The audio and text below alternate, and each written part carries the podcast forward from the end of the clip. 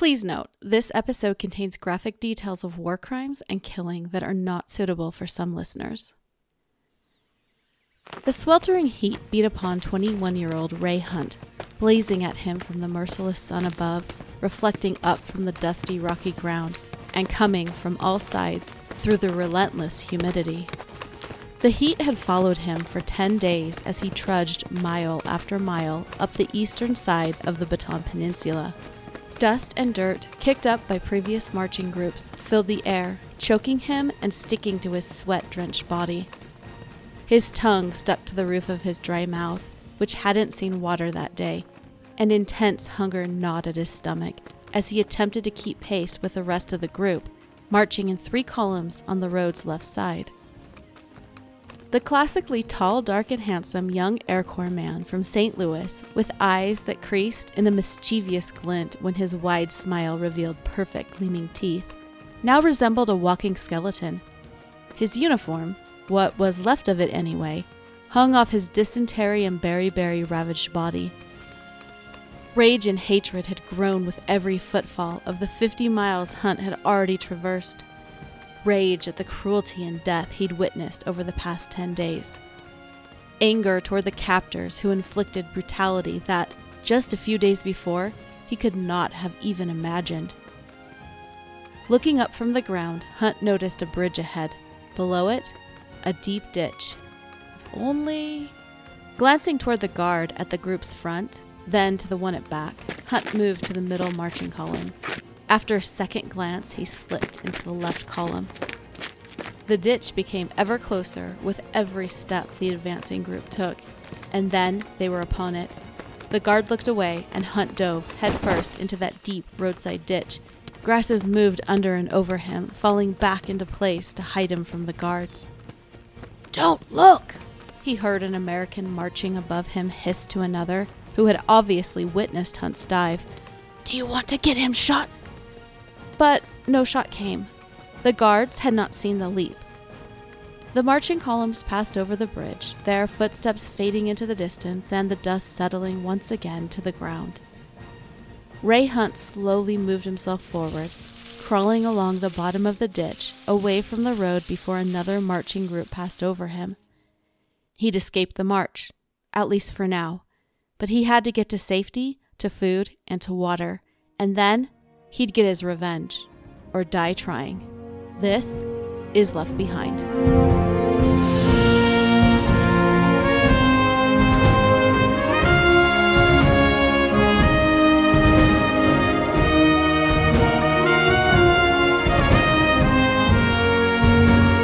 Welcome to Left Behind, a podcast about the people left behind when the U.S. surrendered the Philippines in the early days of World War II. I'm Anastasia Harmon, and I tell you the stories of World War II servicemen and women, civilians, guerrillas, and others captured by the Japanese forces in the Philippines. My great-grandfather, Alma Som, was one of the POWs, and his memoir inspired me to tell stories of his fellow captives. This is the second in four episodes focusing on the Bataan Death March. Today, we'll look at the march starting at its southernmost point on Bataan and meet a remarkable man who, thinking death preferable to captivity, risked everything to escape the misery of that march. But first, I want to reiterate my caution from the beginning of the episode. There are graphic accounts of brutality and killing. These Bataan Death March episodes are proving to be the hardest for me to write and tell because of the ruthless details I come across. The atrocities of the death march are soul-wrenching, but I feel strongly that these stories need to be told. So let's jump in. On December 11th, 1919, in the city of St. Louis, Missouri, Raymond Champ Hunt Jr. entered the world. He was the first and only son of four children born to Raymond Sr. and Flossie Hunt. Raymond Sr. made a living as a grocery store manager and then as a butcher. In 1938, Ray graduated from St. Louis's Roosevelt High School and worked as a grocery clerk for a short while. Then, in February 1939, a 19-year-old Ray enlisted in the U.S. Army Air Corps. He underwent training as an aircraft mechanic at Moffett Field in Sunnyvale, California, which is just south of San Francisco. Life must have been quite a change for a young man from Missouri, now in the sunny landscapes of California. But his landscape would soon change again when, on November 1st, 1941, he sailed from San Francisco to the Philippine Islands. He would arrive just in time for the world to change. On December 8, 1941, Ray Hunt found himself stationed at Nichols Field, just south of Manila, with the 21st Air Pursuit Squadron. At first, the young aircraft mechanic ignored the early morning cannons announcing the attack on Hawaii's Pearl Harbor, choosing instead to roll over to continue his interrupted sleep. When the sun rose, he put off digging his foxhole, choosing instead to rest under a shade tree, until Japanese bombs started falling, some landing close enough to almost have his name on them. Those bombs, however, made quick work of the American P-40 pursuit planes at Nichols Field, and not even Hunt and his fellow mechanics could fix the damage. So, with the American Air Corps in the Philippines all but demolished, Hunt joined the ground forces fighting on Bataan. Now back home in St. Louis, Ray's family must have been concerned and anxious about his well-being. They heard from him at Christmas 1941, and then the naval blockade of the Philippines dried all streams of wartime communication to absolutely nothing. In April 1942, headlines of Bataan's fall shouted from the front pages of St. Louis newspapers, only to be soon replaced by other war news. In late 1942, some families began hearing that their sons were killed in action or captured on Bataan and now resided in POW camps. But for the Hunts, nothing. Silence. For 3 years. And then, well, when the truth of their son's wartime experiences arrived, it was probably beyond anything they could have ever imagined. Major General Edward King's surrender of the Bataan Peninsula on the morning of April 9, 1942, really wasn't what it purported to be. General King wanted to surrender all American and Filipino forces on the peninsula and establish a ceasefire. But Japanese leaders resisted, saying they would only stop firing on Allied soldiers when they individually surrendered themselves. A complete ceasefire would only happen if King surrendered the entire Philippine Islands to Japanese forces. King couldn't and wouldn't do that, so the surrender was basically every man for himself. Some men headed into the jungles. Others waited for orders that never came due to the chaos that was on that morning southern Bataan. I covered the details of King's surrender in episode 25 if you're interested. From January through March 1942, and especially during the last week of war on Bataan, Allied forces had been pushed steadily south on the peninsula until a huge part of the Filipino and American fighting force was in and around the town of Mariveles on the peninsula's southern tip. Among these men was 22-year-old Ray Hunt. He recalled, "I had expected that we would eventually be rescued. I had simply assumed that no matter what the situation, the United States was bound to prevail in the end. We did not relish the idea of capitulating, and we did not know what to expect, but the Japanese were all around us." And truly, who of those confused, sick, hungry, waiting men could have expected the actions that awaited them in the coming days, in what would become one of the most atrocious war crimes in a war filled with human atrocities? The first thing that Hunt had to do was wait for Japanese forces to arrive so that he could surrender. "I was weak, sick, and confused then. Discipline had broken down completely in the last days before the surrender. Men either milled about aimlessly or sprawled in the dust like dogs, too tired to move." But since a ceasefire hadn't been called, waiting for the enemy's forces' arrival was no guarantee of survival. One account I read tells of American soldiers walking to a point of surrender under cover of a white flag, with a Japanese aircraft strafing them from above. One Bataan survivor wrote, "Along toward late afternoon, Japanese troops begin to be spotted on the road moving toward us. The first Japanese to approach carried heavy field packs and rifles in groups, pulled heavy infantry pieces. They swarmed over us. searching each man roughly and thoroughly, slapping, kicking, taking whatever they wanted, and destroying items that they couldn't use. Within a matter of minutes, they had stripped us of our watches, rings, pens, and anything that looked at all valuable. Similar narratives of looting are told in almost every account of the death march that I've read, and sometimes the looting got violent. Reports tell of Japanese soldiers cutting off POWs' fingers to get rings, or executing Filipinos and Americans who were found in possession of Japanese money or other items. The thought being, if an Allied soldier had Japanese money or items, he must have gotten it off of a dead Japanese soldier, likely one the Allied soldier had killed. An army medic recalled standing in lines at Mariveles as Japanese soldiers searched the POWs. A Japanese soldier punched a young, frightened American soldier in the face, and the American cried out in pain. Apparently thinking the soldier's cry was a protest, the guard punished the young man, bashing him in the head with a rifle butt. The medic continued. Groaning, the kid sagged to his knees. With all his strength, the guard swung the butt again, and the boy's head made a dull, splattering sound as it split open before our eyes. The body convulsed, shuddering, and the fingers grabbed the ground. Then it laid still. One of the Jap soldiers laughed and kicked the dead American with the toe of his shoe. Suddenly, I hated them with a violent passion. Survivors have filled books with similar interactions. Japanese leadership was unprepared for surrender on two fronts. First, they had expected their final assault on Bataan to last for several weeks before American and Filipino forces capitulated. Instead, it took just 6 days. Second, Japanese leaders thought they would capture around 25,000 prisoners of war. Exact numbers are impossible to know, but the conquering army found anywhere from 75,000 to 105,000 prisoners, American servicemen, Filipino servicemen, and civilians. Now, the reasons that exact numbers of captured POWs are unknown is because 1. The chaos of Bataan's fall prevented record-keeping of those men killed in action.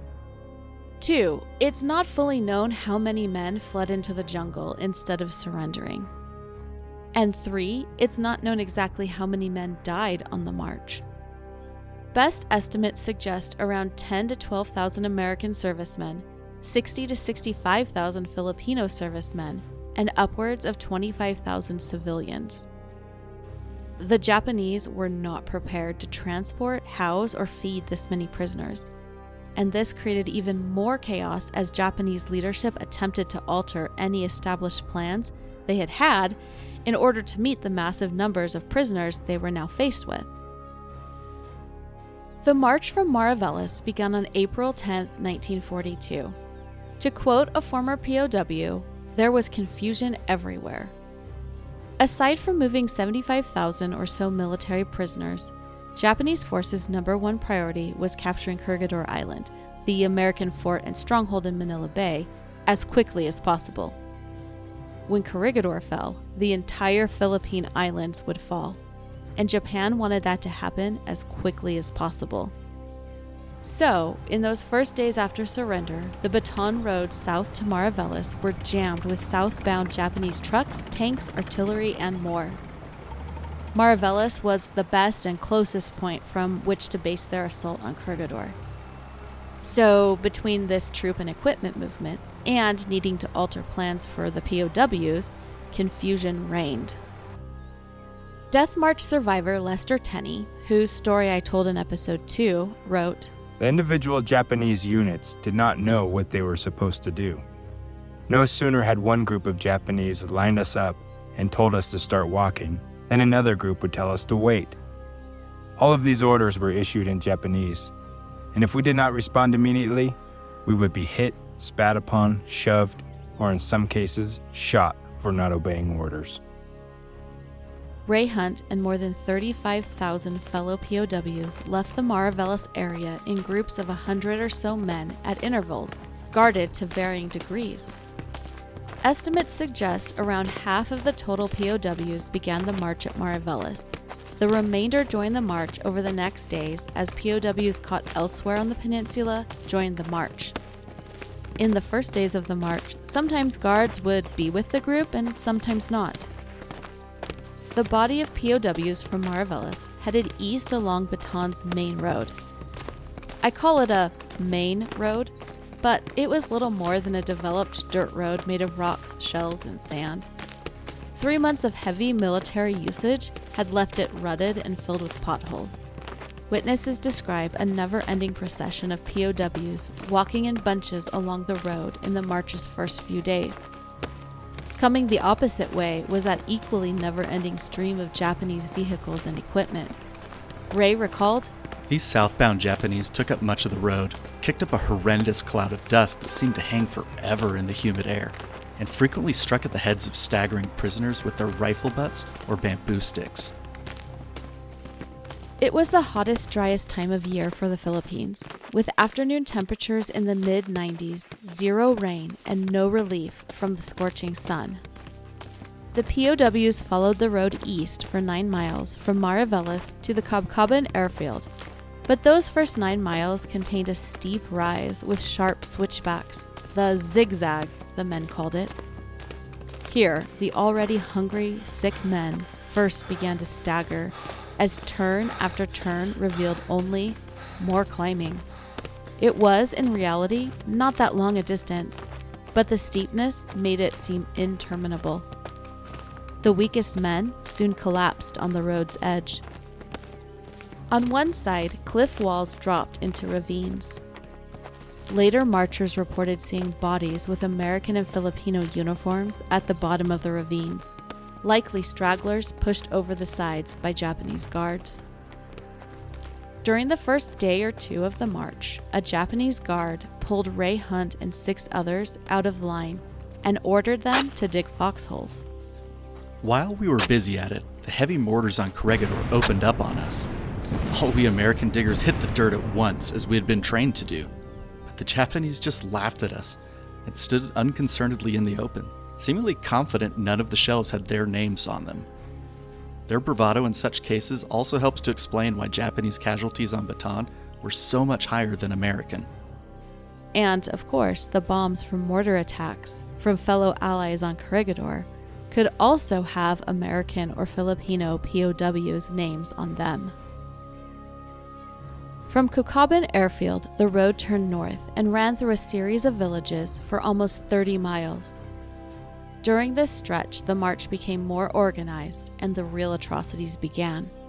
Hunt described, "We were now marched in large groups, 3 abreast on the left side of the road, so southbound vehicles would not be impeded. Guards trotted up and down the columns, clubbing men into line with rifle butts, stabbing laggards with their bayonets, and shooting or bayoneting to death anyone chronically unable to keep up. One poor fellow behind me jumped into a stream as we crossed a bridge. As soon as the man surfaced, he was shot in the back. I watched a general being clubbed until he was a bloody, unrecognizable mess. As for myself, I was clubbed many times for no reason other than sheer malice. So, we stumbled along, mile after mile, through heat and dust, tortured by hunger, thirst, diseases, and the accumulated effects of 3 months on short rations. The popping of .25 caliber Japanese rifles grew more frequent as more and more men proved unable to maintain the pace of the march. After a while, nobody even looked back to see who had been shot this time." Food and water were scarce. POWs would gather berries and whatever else they could surreptitiously from roadside plants. Filipino civilians would slip men food when guards weren't looking. Being caught giving food to the POWs could mean punishment for Filipino civilians. The captors did provide some food, but it was insufficient. "I did go 3 days in one stretch with no food. The sensation is odd. The first day, one is hungry, the second, much more hungry, and the third, ravenous. But on the 4th day, the process begins to reverse itself." Worse than food distribution was lack of water. The Japanese guards often didn't let the prisoners stop to get water from wells or clean streams, instead making them drink from mud pits where carabao water buffalo wallow. and that was at best. At worst, dead, rotting human bodies floated in the water sources. These stories about water sources are also reported in many survivor recollections, so it was a very common occurrence. Shortly after being rescued from a POW camp in early 1945, a Bataan Death March survivor told his story. Here's the original audio of that interview. As I understand it, my working fellows were forced to make the death march after they were captured. That's right. Now, how did that start out? Would you tell me a little bit about it?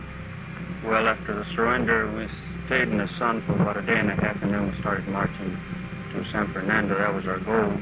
We marched for 3 days and 3 nights, and, the bad part about it, we didn't have no food or water.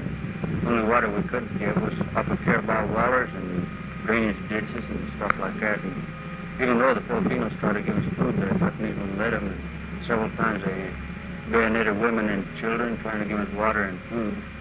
But then we finally made it, thank God. And that was what, from there on, we was transported to a prison camp in box cars. How many men you suppose you lost? Do you have any idea while you were on this march? Well, I'd say we lost about, on the group I was in, there was 800 men. I'd say we lost about 150. 150 out of the 800? Mm-hmm. They fell out of line and they were bayoneted, most of them, they say. And how much weight did you lose? Do you have any idea at all? Well, I was weighing about 160, and when I arrived at camp, I was weighing about 118. 118. That's that much for 3 days and nights. Much sun, I suppose, all the time. No sun, no water, fatigue, and what made me lose weight, I suppose. At night, POWs were herded into fields and encircled with barbed wire to prevent escape, like cattle in a corral. They lay on the bare, dusty ground that no longer had living grass on it because it was the dry season. Thousands of men were packed in so closely that one could not shift his body without causing discomfort to others. Worse, there were no toilets, and by now, maybe a third of us had dysentery. There we lay in mind-numbing squalor, soaked in our own body wastes and those of others. I've long had a question. Why did the Japanese treat the POWs so inhumanely? There seems to have been absolutely no regard for human life, and this torturous treatment went on for the rest of the war and captivity. It flies in the face of what I've known and experienced with Japanese friends, roommates, and others in my life. And obviously, I've spent time thinking about and researching this topic, and in the end, I don't think there is a satisfactory answer. If there were one single answer, I'd have to say it is that war is hell and people do disgusting and unthinkable things. It happened on all sides of World War II. That being said, there are several reasons and factors that seem to play into the brutality exhibited by Japanese guards and soldiers. And over the next few episodes, I'll discuss several of these reasons. Today, I'm going to start with Ray Hunt's personal thoughts. He wrote, "Most of the guards seemed to me to be ignorant farm boys, no doubt irritated by our inability to understand and respond quickly to commands given in Japanese. But at bottom, concerned mostly to demonstrate how tough they were, to show off in front of their buddies, to let everyone know that they were real men who shrank from nothing." So Ray suggests language barriers, bravado, and inexperience/undereducation. Sadly, at least from my perspective, these three things seem to be unfortunate aspects of human nature that we continue to see every day. But this idea of young, inexperienced, uneducated men plays into another idea I've heard, namely that the soldiers set to guard the death march prisoners and the POW camps were the dregs of the Japanese military. In other words, perhaps Japanese military leadership put their best soldiers on the fighting fronts and left the prisoners to the perhaps undesirable soldiers/guards. That reasoning could make sense regarding the death march. At the very moment the POWs were marching northward, the Japanese army was beginning its siege on Corregidor Island, so they needed troops to fight that battle and others to guard the prisoners. And considering that the Japanese leadership wanted to defeat Corregidor and obtain complete control of the Philippine Islands as quickly as possible, they'd likely want their best forces focused on that task, thus leaving the lesser members of their military to manage the POWs, who numbered 3 to 4 times as many as had been expected. Certainly, Japanese leadership not being prepared to accommodate the massive number of POWs, as well as the bad physical shape the POWs were already in, could partially explain the food and water shortage issues that plagued the Death March and subsequent POW camp experiences. However, that unpreparedness doesn't offer good reasons for Japanese guards prohibiting POWs from drinking from good streams or for guards punishing civilians who gave food to POWs. Going back to the ignorant farm boys idea, culturally and ideologically, Japan was, at the start of World War II, a military state. That country's military had adopted what British historian Mark Felton calls a perverted version of the samurai Bushido code among soldiers, including the belief that any form of surrender was deeply dishonorable, even the surrender of one's own enemies. Surrender, so went the thinking, rendered the enemy soldier a non-entity. And unfortunately, a Japanese victor could treat a non-entity worse than an animal. Thus, the young, inexperienced Death March guards, who Hunt describes as farm boys, would have been indoctrinated with this idea that surrender was shameful and that the POWs were non-entities. Therefore, brutal, inhuman treatment of them wasn't morally wrong. Add to this that Japanese soldiers themselves were treated rather brutally by their superiors, thus the military culture of Japan bred brutality. American historian John Toland, in his Pulitzer Prize-winning book about Japan during World War II, wrote, "Brutality was a daily event for the Japanese soldier. He had to admit brutality against himself by his officers. This treatment he simply gave further to his subordinates or the prisoners. Last, because they were inferior to him after their surrender. Surrender simply did not exist to him, because he fought to the last drop of blood." Thus, this culture of brutality further bred cruel and sadistic treatment of those whom a Japanese soldier considered to be his inferiors. As the days of 10, 15, and 20-mile marches dragged on, in the horrid heat and humidity, on an empty stomach with no water, Ray Hunt felt his chance of survival diminish with every step. He recalled, "As I trudged along, rage and hatred welled up from the depths of my soul and engulfed me. I resolved to escape or die trying." By now, he'd been on the march for about 10 days, having marched some 50 miles or 80 kilometers and reached the northern Bataan Peninsula. He noticed that 2 Japanese guards were assigned to each marching group of 100 to 800 men, one at the front and one at the rear. By this point, the prisoners were marching 3 abreast. So he slipped from the right column to the middle and finally to the left column, which was closest to the side of the road, as his group approached a bridge over a deep ditch. "When a guard looked away, I dove headfirst over the bank into the ditch. There I lay, rigid, terrified that the pounding of my heart must be so loud that the guards on the road above could hear it. But they did not, and as the footsteps faded away, I heard an American voice say something like, 'Don't look. Do you want him to get shot?'" Once he was certain that the marching group had passed on, Hunt crawled along the ditch, where he discovered 2 other Americans. They had jumped into the same ditch about 10 minutes earlier. When Hunt touched one of the men's legs, he scared the man half to death until Hunt whispered softly that he was an American. Eventually, when no other marching groups or guards were around, Ray decided to emerge from the grasses and call out. A Filipino farmer heard him and walked across a log that spanned the ditch. When the farmer looked down, Hunt asked, "Any Japs around?" Fortunately, he understood some English. He told me to stay down and slipped into the underbrush. A few minutes later, he returned and motioned for us to follow him. The farmer took the 3 Americans to a bamboo hut, where they ate and learned about William Fassoth's camp in the nearby foothills. William Fassoth was an American rice and sugar planter who established a camp in the Zambales Mountains, which runs south to north and began in the northern Bataan Peninsula, not far from where Hunt escaped. At the beginning of the war, Japanese forces destroyed Fassoth's home and rice and sugar mills. Fassoth and his family escaped into the Zambales foothills. But American servicemen, escaping the fighting on Bataan and then later the Death March, found the camp, and it became a sanctuary for stray Americans.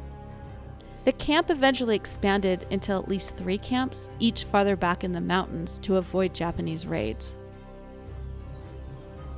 Ray Hunt was extremely sick with beriberi, malaria, and yellow jaundice by the time he arrived at Fassoth's camp, and he remained there recovering and mainly in bed for about 5 months, until that camp was raided and destroyed on the night of September 26, 1942.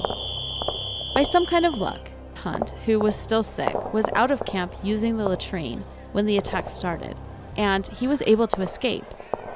Unfortunately, though, he hadn't worn his shoes to the nighttime latrine visit. Hunt wrote, "I walked on my heels to avoid the sharp grass. When my feet pressed down on the chutes, I sprawled to escape the pain." He found a temporary home with a Filipino family in a village. They concealed him in a low-roofed grass hut next to a stream, which would be his home for several months, as he was still very sick. "My head was shaved to rid me of lice, and my overalls hung limply on my frame. I was a sight to frighten everyone." He had to stay concealed, so he spent his time learning to speak Tagalog, the Filipino language, and reading. "I studied government, religion, customs, and everything I found in the elementary school books my guardians brought to my hut." Over the course of several months, Hunt's health and strength returned. He refused to stay hidden and ingrained himself in Filipino culture and activities. "I had become Filipino. I ate with my fingers from banana leaves spread on the floor and learned to accept strange food, such as cattle intestines carefully cleaned. You might say I was almost happy." He even met a girl and almost got married, but her father objected to the match, and it was eventually broken off. The Japanese searched the area where Hunt was hiding. He escaped by hiding in a field until night, then slipping through the enemy forces that encircled the field. He headed north toward an area where he'd heard rumors of American guerrilla activity. For some reason, and I don't know exactly why, he stopped in a Filipino village not too far away from Camp O'Donnell, which was where the Bataan Death March ended, and created his own small guerrilla force. "My first guerrilla force was recruited from the laborers on a Japanese airfield. Guns began to appear. My skin had been burned dark by the sun. I spoke Tagalog and rode a water buffalo like a native." Hunt's main objective with this force was to spread disinformation. He and his group spread stories of American victories, daily bombings of Tokyo, and made up timelines of American forces returning to the Philippines. In summer 1943, so roughly 15 months after escaping the Bataan Death March, Hunt learned that Major Robert Lapham was in the area. Lapham was part of an American group during the Bataan Campaign assigned by General Douglas MacArthur to gather intelligence. After Bataan's fall, Lapham, bolstered by some 15,000 Filipinos and American escapees, formed the largest and most successful guerrilla force on Luzon, which is the Philippines' largest island. It became known as the Luzon Guerrilla Force of the United States Armed Forces Far East. I've even read that MacArthur asked Lapham to create this guerrilla force. When Hunt learned that Lapham was nearby, Hunt sent one of his men to find Lapham and suggest that Hunt's small force combine with Lapham's larger one. In response, Lapham told Hunt to find and combine with the branch of Lapham's forces in the western part of central Luzon, about 80 miles or 130 kilometers northeast of Manila. Hunt and his men trailed this branch for several days and finally caught up with the group of American and Filipino guerrillas. They joined forces, and Hunt became the group's executive officer, basically second in command. And for the next year, they set to work causing the Japanese as much grief as possible. "My clothing and equipment consisted of a one-piece khaki outfit, a hat fashioned from half a gourd, and a pair of GI shoes, the first in 18 months. I carried a .45 caliber automatic on my right hip, a .38 revolver on my left hip, and a Garand M1 rifle across my back. Ammunition was carried in crisscrossed bandoliers. We moved constantly across the rice paddies of central Luzon. We ate and slept in many villages protected by bodyguards. At night, we set roadblocks for parties of Japanese, which we ambushed. Spies were executed publicly for all to witness what happened to Filipinos who worked for the enemy. We organized the puppet leaders in our areas, the governor, police heads, and mayors. Each was warned to cooperate. Most did. While they feared the Japanese, they feared the guerrillas more. Some ambush and attack locations were under the very noses of large enemy garrisons. When possible, we executed an ambush, then faded away. In response, the Japanese put a price on Ray Hunt's head.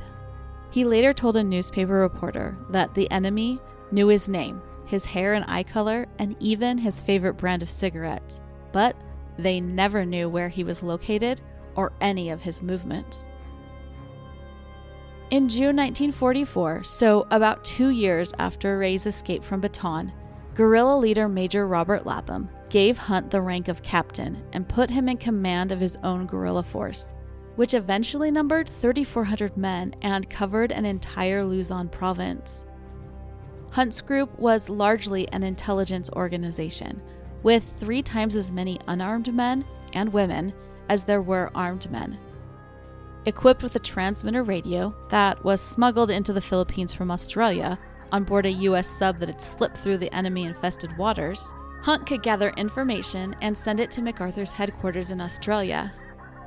In return, Hunt and his group received information on how the war was progressing. The transistor radios allowed Hunt's organization to contact and meet up with U.S. submarines, which brought the guerrillas weapons, ammunition, medicine, cigarettes, and candy. The strangest things we received were rocket launchers, bazookas, which we didn't know how to use. At one point, Hunt had the opportunity to escape Luzon on board one of those submarines, but he chose to remain on the island, believing his duties as a guerrilla officer were too great to abandon. His guerrilla force mapped locations of Japanese military heavy artillery installations in central Luzon, especially near the western coast. MacArthur's staff used that information to determine where the American invasion army would land. For the first time since my capture on Bataan, I began to dream that I might live through the ordeal. I began to allow myself to think of things back home. Was a good feeling. As the U.S. reinvasion of the Philippines neared in late 1944, MacArthur's headquarters in Australia gave Hunt's group specific instructions on how to support the American invading forces. Hunt's guerrillas were given locations of where to establish roadblocks and ambush Japanese forces, as well as power plants, bridges, and garrisons to attack. Around this time, after nearly 3 years of waiting and wondering, Hunt's family in St. Louis, Missouri, finally received word that their son and brother was alive and fighting. Captain Hunt received orders on January 5, 1945, to begin operations in preparation for the U.S. invasion landing. That night, I led an attack on the Japanese garrison at the town of San Quintin in central Luzon, after warning the Filipino residents of the town to evacuate when our force moved in. We attacked the garrison's building with light machine gun and automatic rifle fire. Guerrillas worked their way under the buildings, firing through the floors. Japs who tried to jump out of windows were shot. A wood bridge was burned and telephone wires were cut. We faded away without a casualty. The next morning, Hunt's forces occupied the garrison, which provided valuable intelligence as well as became a communication center for guerrilla operations in the northern Luzon area. For 5 days, Hunt's guerrillas continued to attack other garrisons and captured small Filipino villages from the Japanese. On January 9, 1944, U.S. forces landed on Luzon Island. Hunt sent runners through 40 miles of Japanese-held territory to meet the American troops and pass along all the information they possessed. For the next 2 weeks, Hunt and his men remained behind Japanese lines and continued to send combat intelligence about enemy locations to the U.S. landing forces. Finally, on January 22nd, Hunt received orders to meet up with the U.S. forces. As we crossed the Ongo River, American troops were fording it. They appeared young and fresh. I stopped on the bank and stared back into 3.5 years of terror. After nearly 3 years, Captain Ray Hunt was again on the U.S. side of the front lines, and this time, they were winning. A few days later, a St. Louis newspaper told Hunt's story. The tall, thin, 25-year-old Missourian apparently is in good health.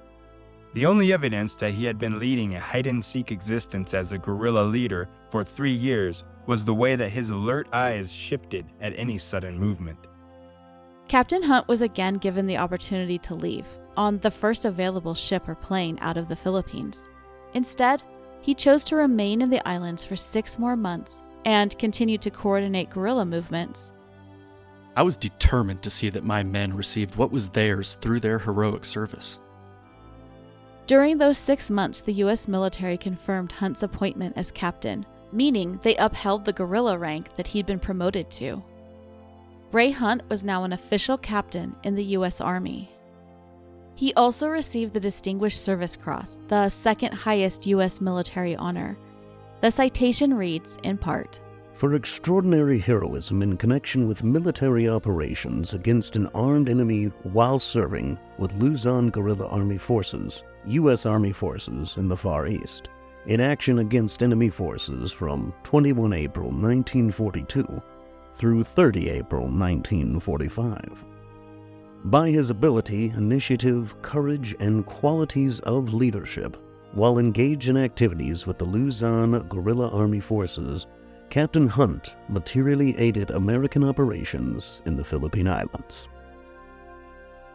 On July 19, 1945, Ray Hunt returned home to St. Louis on leave after being away for 6.5 years. A photograph in a local newspaper captured the moment he reunited with his father and sisters. I've put that picture on Instagram and Facebook. Shortly after his return home, on October 18, 1945, Ray married Teresa J. Sauter. He decided to remain in the military and began training as a jet fighter pilot at Williams Field in Arizona. Hunt, by then a major, graduated first in his class in October 1947. During this time, his wife Teresa lived with her parents in St. Louis. By early 1950, the couple had 2 children, ages 3 years and 3 months, and they would have another child in the early 1950s. And interestingly, Ray named his only son after his Filipino bodyguard. In early 1953, Major Hunt was sent to Korea, where he served for the last 6 months of that conflict.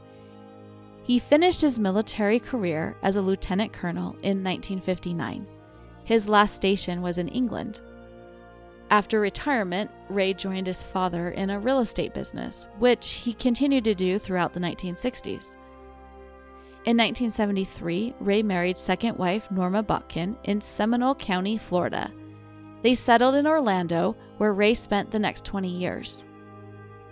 On June 17, 1996, Ray Hunt passed away in San Antonio, Texas.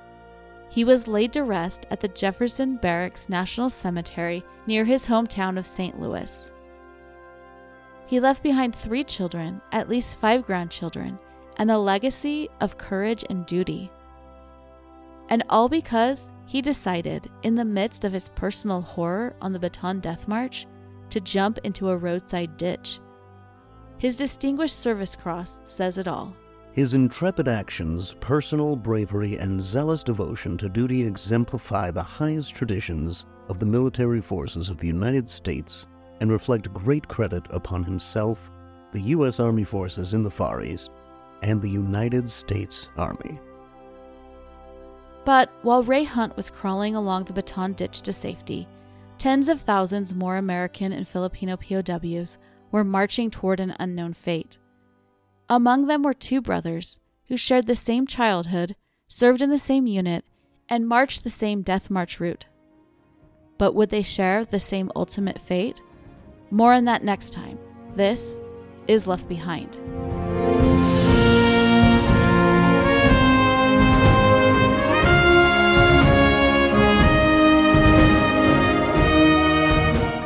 Thank you for listening. You can find pictures, maps, and sources about Ray Hunt's story on the Left Behind Facebook page and on my website, as well as on Instagram at Left Behind Podcast. The links are in the show description. If you'd like to know more about Ray Hunt's experiences as a guerrilla, I suggest the book Behind Japanese Lines, An American Guerrilla in the Philippines by Ray Hunt and Bernard Norling. If you enjoy this podcast, please subscribe so you'll get notifications when new episodes drop. And please leave a review wherever you listen to podcasts. Left Behind is research, written, and produced by me, Anastasia Harmon. Voiceovers by Paul Sutherland, Jake Herrenberg, Tyler Harmon, and Mike Davis. Dramatizations are based on historical research, although some creative liberty is taken with dialogue. And I'll be back next time with the story of how two brothers brought their wartime fights home with them.